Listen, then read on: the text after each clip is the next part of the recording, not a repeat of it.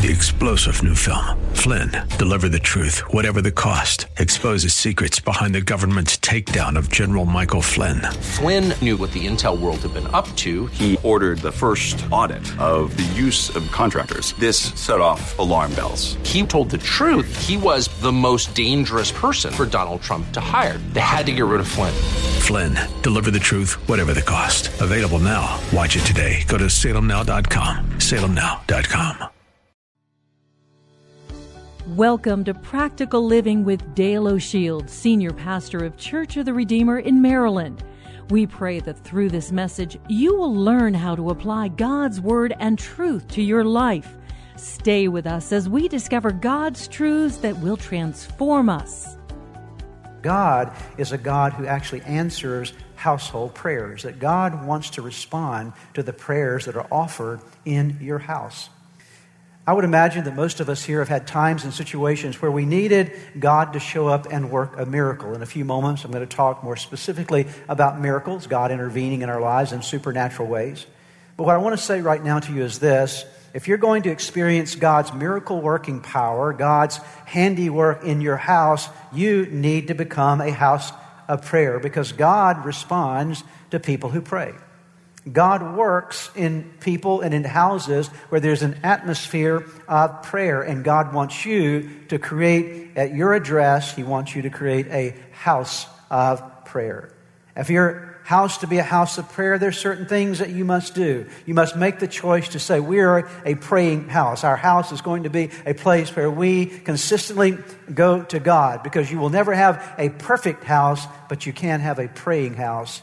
And the more that you have a praying house, the more perfect your house will be. There's an old statement that says, the family that prays together stays together.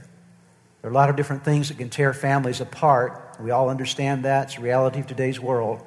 But I will tell you, it's far more likely that your family is going to be strong and make it if you've learned how to talk to God together in your house. Your house needs to be a house of prayer. And this is not complicated. It's not something that's beyond our capacity to do. And this kind of household is mentioned numerous times in the Bible. Let me give you a few examples of this. Let me take you first to the example of Abraham. Most of us know a bit of the story of Abraham. Abraham was called by God from a place called Ur of the Chaldees, and he was told to go to the land of Canaan. And in the land of Canaan, God says, I'm going to raise up a nation. Even though Abraham at that time did not have any children, God said, I'm going to give you fruitfulness. You're going to be a fruitful nation. And this is going to be your land. The land of Canaan, the land of promise, will belong to your nation in the years to come.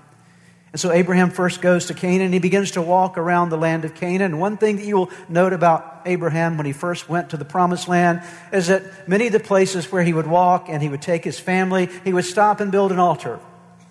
So he'd build an altar there and they would worship. The family would worship together. It would be marked by a pile of stones or some kind of memorial. And there Abraham would say, this is our altar to God, that they would go back and visit from time to time. And then they would go on to another place in the journey in their promised land and build another altar. An altar represents a place of prayer. And so everywhere that Abraham went and stopped for a bit, he would also create an environment of prayer. His family understood prayer.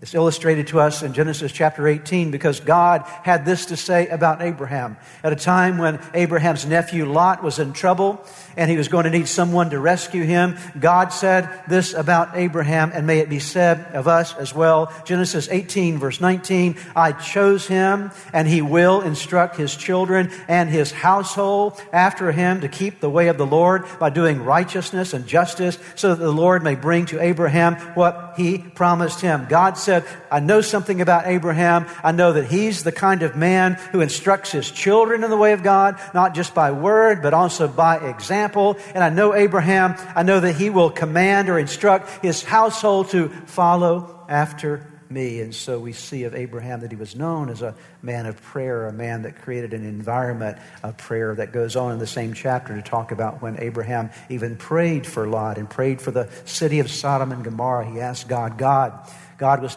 intent upon destroying Sodom and Gomorrah, and Abraham prayed a prayer. God, if there are 50 righteous in Sodom and Gomorrah, will you spare the city? And God couldn't find 50. And he says, how about 45? And he goes through this whole process all the way down to 10. And Abraham is an intercessor. He prays for people. He is a praying man. He has a house of prayer. Another example is in the New Testament. a man, young man by the name of Timothy. Timothy was a helper to the Apostle Paul, a protege of Paul, the Apostle, and he traveled with him in many different places, and he was finally raised up to become one of the central pastors of the New Testament early church because Timothy learned the ways of God from Paul the Apostle. But one of the things that you note about Timothy is that Timothy was able to move into his calling because he was raised in an environment of prayer. He was raised in a house of prayer. Paul even comments on this in 2 Timothy chapter 1, verse 5. As Paul is writing to Timothy, inspired by the Holy Spirit, he says, "As I think of your strong faith, Timothy, that was passed down through your family line."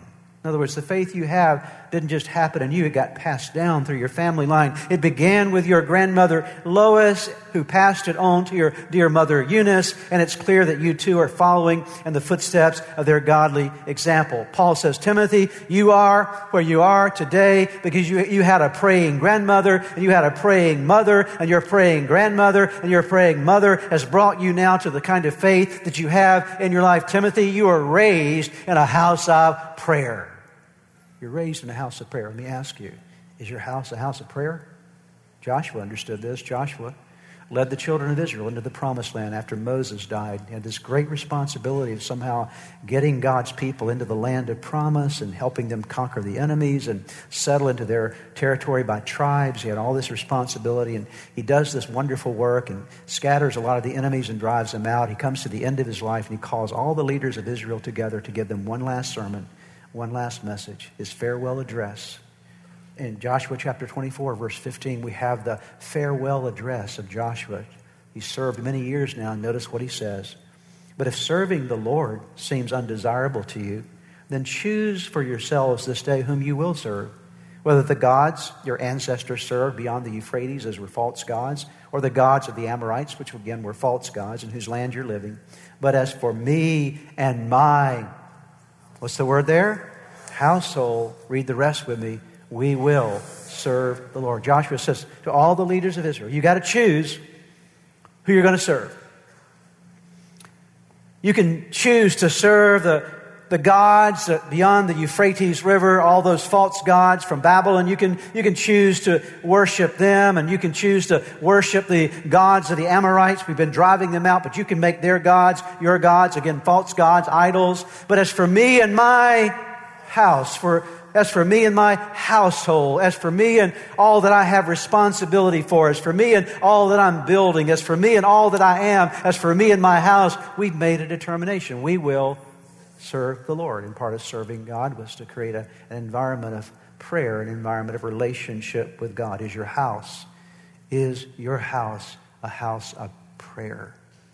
Here's your second thing today, because it builds on the first.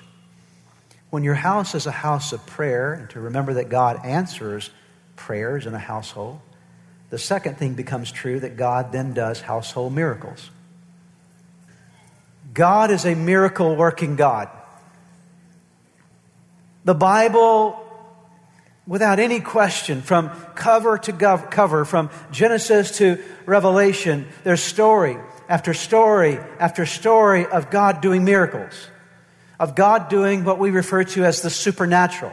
Let me explain what a miracle is. A miracle is when you have a problem, a situation, a challenge, a circumstance that goes beyond the natural ability to solve it. You can't bring any natural resources to fix it. You can't bring natural resources or natural reasoning to resolve it. You need something beyond the natural. And then God steps in, and when God steps in, He works it out in a way that only He can work out, and that is called supernatural. Okay? It's above and beyond what's natural. So the only way you can say this happened was the fingerprints of God are all over it, that God did this because it couldn't have happened any other way. We're not smart enough to do this. We don't have the reasoning capacity to do this. We don't have the ability or the resources to do this, but God did it. That is a miracle. It is something that goes beyond the natural, supernatural. And the good news is that God does this kind of work still today. God is still in the miracle-working business today. Very clear. Notice what the scripture says in Luke 1:37. "For nothing is impossible with God." Nothing, no thing, nothing is impossible with God. Mark 10:27. Jesus looked at them and said, "With man, this is impossible, but not with God, Read the rest with me. All things are possible with God. Did you hear that? Jesus said, with man this is impossible, but not with God. All things are possible with God.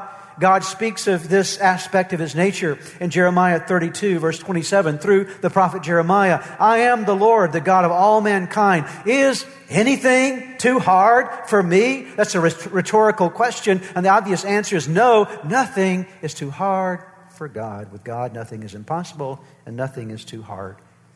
Matthew chapter 8. The story I'm about to read takes place in a little fishing village, northwest shore of the Sea of Galilee. It's called Capernaum. Peter lived in Capernaum. Peter had a house in Capernaum. Jesus made that his hometown during his earthly Galilean ministry. There was a day that Jesus and his disciples had been in the synagogue in Capernaum, and after they'd finished their worship service there in the synagogue, and Jesus had cast out a demon there in that particular synagogue, they left the synagogue. And if you go with me there today, I can take you just a few walking, just less than maybe even a quarter of a mile away from that synagogue to where Peter's house was. It's still marked today as being the place where Peter lived. And so Jesus went with Peter to Peter's house because there was a problem at Peter's house. Peter's mother-in-law was sick and dying with a fever. She was severely ill. And Peter says, Jesus, I need you to come to my house.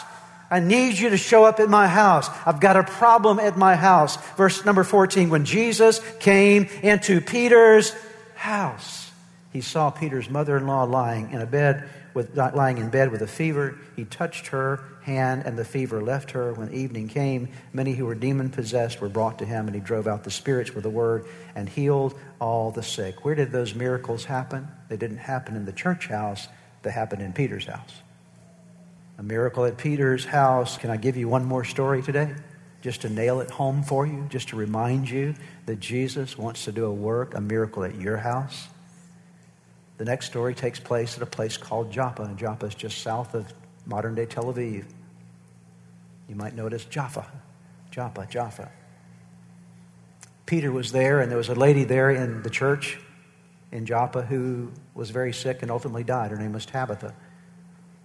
And so the ladies who were there with her, being concerned about the fact that now she had died and she was such a great influence upon the church, they wanted to see her raised from the dead. And so they take her to an upstairs room in her house. We're not talking about the church house. We're talking about Tabitha's house, okay?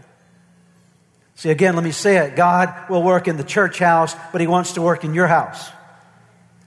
And so they take Tabitha up to this room, and they lay her out on a bed there. And notice now what happens. Peter went with them, in Joppa there was a disciple named Tabitha who was always doing good and helping the poor. She became sick and died, and her body was washed and placed in an upstairs room, the room obviously in her house. Peter went with them, and when he arrived, he was taken upstairs to the room. Peter sent them all out of the room. Then he got down on his knees and prayed. Turning toward the dead woman, he said, Tabitha, get up. She opened her eyes, and seeing Peter, she sat up. He took her by the hand and helped her to her feet. Then he called the believers and the widows and presented her to them alive. Where did the miracle happen? It happened in Tabitha's house.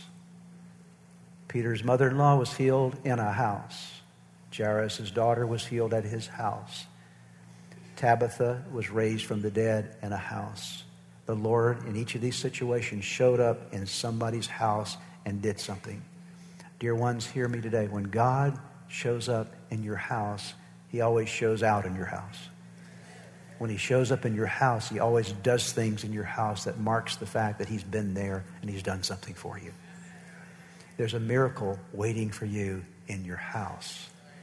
So how does it happen? How do we welcome Jesus into our house? Let me walk you through this fairly quickly. I've got about 10 minutes here, so we're going to do this very, very quickly. Number one, you've got to make sure that you're asking God to come to your house. You've got to make sure that your needs are known to God. You need to be a person of prayer. I mentioned it a moment ago. I want to highlight it again. You need to take your big problems to God in prayer and your small problems to God in prayer. You need to take everything to God in prayer. There's not a single thing that you don't need to pray about. And when you have a problem, especially in your life, you need to make God your first court of appeal. Before you call somebody else, you call God. That when your kids get sick, the first one you call on is Dr. Jesus. I'm not saying you shouldn't call the doctor too. But you might be on the way to the doctor's office and you're calling on Dr. Jesus. As you're going to the human physician, you're calling on the heavenly physician. Okay? And this whole idea of bringing Jesus into everything that you do when you have a financial problem, instead of picking up the phone and calling everybody you know and asking for a loan, okay, you say, Dr. Jesus, financial advisor Jesus, Jesus who meets every need according to my riches and glory, I'm calling on you first to meet the need. I have a lot more month than I have money right now, and I'm asking you to help me to deal with that shortfall, and Jesus knows how to help you. He might guide you, and usually will guide you to some very practical things that you will need to do, but it starts with him. Call upon him. Ask God. Make him your first court of appeal. Then second of all, you need to stand in and stand with faith. What does that mean? It means now that I've asked God for this miracle, I've asked God to help me with this problem, I presented it to him, now I'm going to take a stand in faith and to stand with faith. What does this mean? To stand in or with faith is simple. It's not complex. A lot of folks say, well, I don't know if I have enough faith. You do. Okay? You already have enough. You don't need a lot of faith to see God work. Because first of all, it's not. You don't have to make something happen. Faith is a simple belief. That's all it is. Okay? And you already have faith. Every person here today, faith already exists inside of you. You would not be in this room today if you did not already have faith. You wouldn't be here. And you demonstrate faith every day of your life. You demonstrated it a few moments ago. As I've told you this example, I've used it many times, and I think it's perhaps the easiest example to use. When we asked you to sit down a few moments ago, every one of you sat down. You didn't stop for a moment and worry as to whether your chair was going to hold you up. You didn't say, I'm not sitting down. I don't know if that chair can hold me up. You didn't put your foot up and try to test it out. You didn't watch somebody else to see if they're going to fall before you did. You just sat down. What was that? It was you had the confidence that that chair was going to hold you up. That is faith. You have faith. Okay. But faith is all about having a confidence in something beyond just the natural, having a confidence in God, that God has promises for you that you can actually put your faith in. So let me walk you through this whole concept of the promises of God and how this works in your life. And I've got some things there for you that'll help you on your notes, and I'll try to walk you through this very quickly. To have confidence in the promises of God starts with knowing the promises. You can't have confidence in something if you don't know it, right? If you don't know the promise of God for your life, you can't claim the promise of God for your life. And here's what I want you to see today. For every problem in your life, listen, for every problem in your life, there's a promise of God that correlates with your problem. Whatever your problem is, there's something that God has to say about your problem that is a promise from him. Notice what we find here in Scripture in Psalm 119, verse 148. My eyes stay open through the watches of the night that I may meditate on your promises. I want to know your promise. Then you believe God's promises. I know what God said, now I'm going to believe it. Joshua said of God's promises in Joshua 21:45, not one of all the Lord's good promises to Israel failed. Every one was fulfilled. The psalmist again in Psalm 119, verse 140, your promises have been thoroughly tested, and your servant loves them. Paul writes in 2 Corinthians 1:19 and 20, for Jesus Christ, listen closely, Jesus Christ, the Son of God, does not waver between yes and no. He doesn't waver back and forth. He's the one whom Silas, Timothy, and I preach to you. And as God's ultimate yes, he always does what he says. For all of God's promises have been fulfilled in Christ with a resounding yes, and through Christ our amen, which means yes, ascends to God for his glory. What does that mean, Paul? What are you saying? Well, it means this. It means that every promise in this book called the Bible, when Jesus died on the cross, he secured that promise for you and me. And he said, yep, that's a promise for my people. That's a promise for my children. And he waits for us to say yes to the promise that God has given. That's the next thing. You claim the promise of God. To claim the promise of God, you say, this promise now is mine. I believe what you said, God. I know your promise. I see how this promised. If I have a need in my life, I know Philippians 4:19. For my God shall supply all of my needs according to his riches and glory by Christ Jesus. So I have a financial need. I have a spiritual promise. I believe that promise, and now I claim it. God, I thank you that this is real for me. It's not just something for somebody else. It's something for me. It is for my life. I claim it as my promise from you, and you grab hold of it, and you make it yours. It is yours. You claim it. And then we rest in God's promise. Now, God, I know what you've said. I'm going to rest in you. The Bible speaks of a rest that comes in Hebrews chapter 4. When we use our faith in God, Isaiah 26:3 says, you will keep in perfect peace those whose minds are steadfast because they trust in you. So that trust and rest, and then you wait on God's promise. See, God's promise, when God promises you something, he promises you on his timetable, not yours. Right? Right? And God always knows the right timing, okay? So I'll just remind you of something. When you claim a promise from God, don't tell him when it's going to happen, and don't try to tell him how it's going to happen. So to trust God's promises is to say, God, I trust you whenever you want to do it, and whatever way you want to do it, and whatever box it comes in is okay. I'm not going to tell you how to wrap it up for me. I'm just going to tell you that when it's right, I know you'll bring it to me, and whatever manner you want to bring it to me, I know that I can trust you, and so I'm just going to wait upon you, God, to deliver on your promises. Psalm 130 verse 5 says, I wait for the Lord, my whole being waits, and in his word I put my hope. So you wait on him. Read Matthew 7:11 with me. Let's read together. If you then, though you're evil, know how to give good gifts to your children, how much more will your Father in heaven give good gifts to those who what? Ask him. Read James 4:2 with me. You do not have because you do not ask God. The word that appears in both of those passages is the word ask. You've got to ask, okay? You got to ask. Here's the last word here. You got to keep an atmosphere of worship, gratitude, and praise going on. The atmosphere of your house needs to be an atmosphere of worship and praise and thanksgiving to God, because that invites the presence of God to work in your house. Let's conclude by reading Philippians 4:6-7. Very important instructions. One of my favorite verses, passages in the New Testament from this particular rendering, Living Bible. Are you ready? Would you read with me? Don't worry about anything. Instead, pray about everything. Tell God your needs, and don't forget to thank him for his answers. Let's stop. Let's pause. Hit the pause button right there for a moment. Paul says, right, Philippians, Church of the Redeemer, saints of God, those that are gathered here on this morning, don't worry about anything. Instead, pray about everything. Don't give your time to worry. Instead, give your time to prayer. Tell God your needs.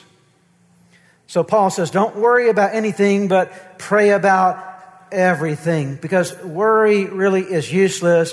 Prayer is productive. Worry is not going to get you anything. But what I would say to you is this. If you pray, you don't need to worry. If you don't pray, you might need to worry. Okay? But prayer and worry don't go together, because really your worry list ought to become your prayer list, okay? That's what you're praying about. And so Paul says, don't worry about anything. Instead, pray about everything. Tell God your needs. And then notice what he says next. And don't, what does it say? Don't. Now, when you tell somebody don't forget, why do you tell people don't forget? Because they're likely to forget. When your kids are going out in the morning, don't forget your lunch. Why? Because they're likely to forget their lunch, okay? So you say don't forget based upon things that people are likely to forget, okay? So Paul says don't worry about anything. Instead, pray about everything. Tell God your needs, and don't forget to thank him for his answers. What do we usually forget to do? We usually forget to thank him for his answers. Now, by the way, notice this. You're thanking for his answers most of the time comes before you get the answer. Did you hear what I said? You don't have to wait till you have it to say thank you for it. Okay? Because you're living your life on a promise, okay, from God that you're sure will be fulfilled in your life. Perhaps as you have been listening to today's broadcast, you felt a stirring in your heart, something that reminded you that you need to get something right in your life with God. The first way to start in that journey with God is to open your heart to Jesus Christ, to make him the Lord of your life, to turn over all your life to him. And that begins with a very simple prayer. I want to lead you in that prayer right now, and it's a prayer that you can pray right where you are. Say these words: Jesus, I invite you into my life today to forgive me of all my sins. I need you. I want you. I want you to take charge of my life. Be my Lord and Savior in Jesus' name.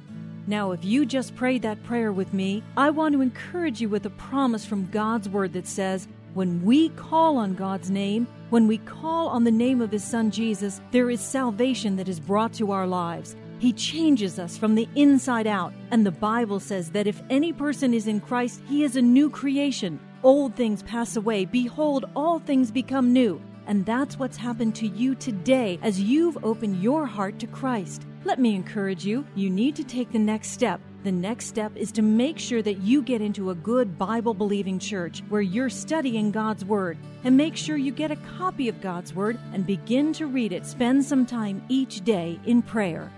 You've been listening to the teaching ministry of Practical Living with Dale O'Shield, Senior Pastor of Church of the Redeemer in Maryland.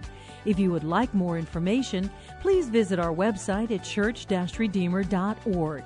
May God bless you and make you a blessing.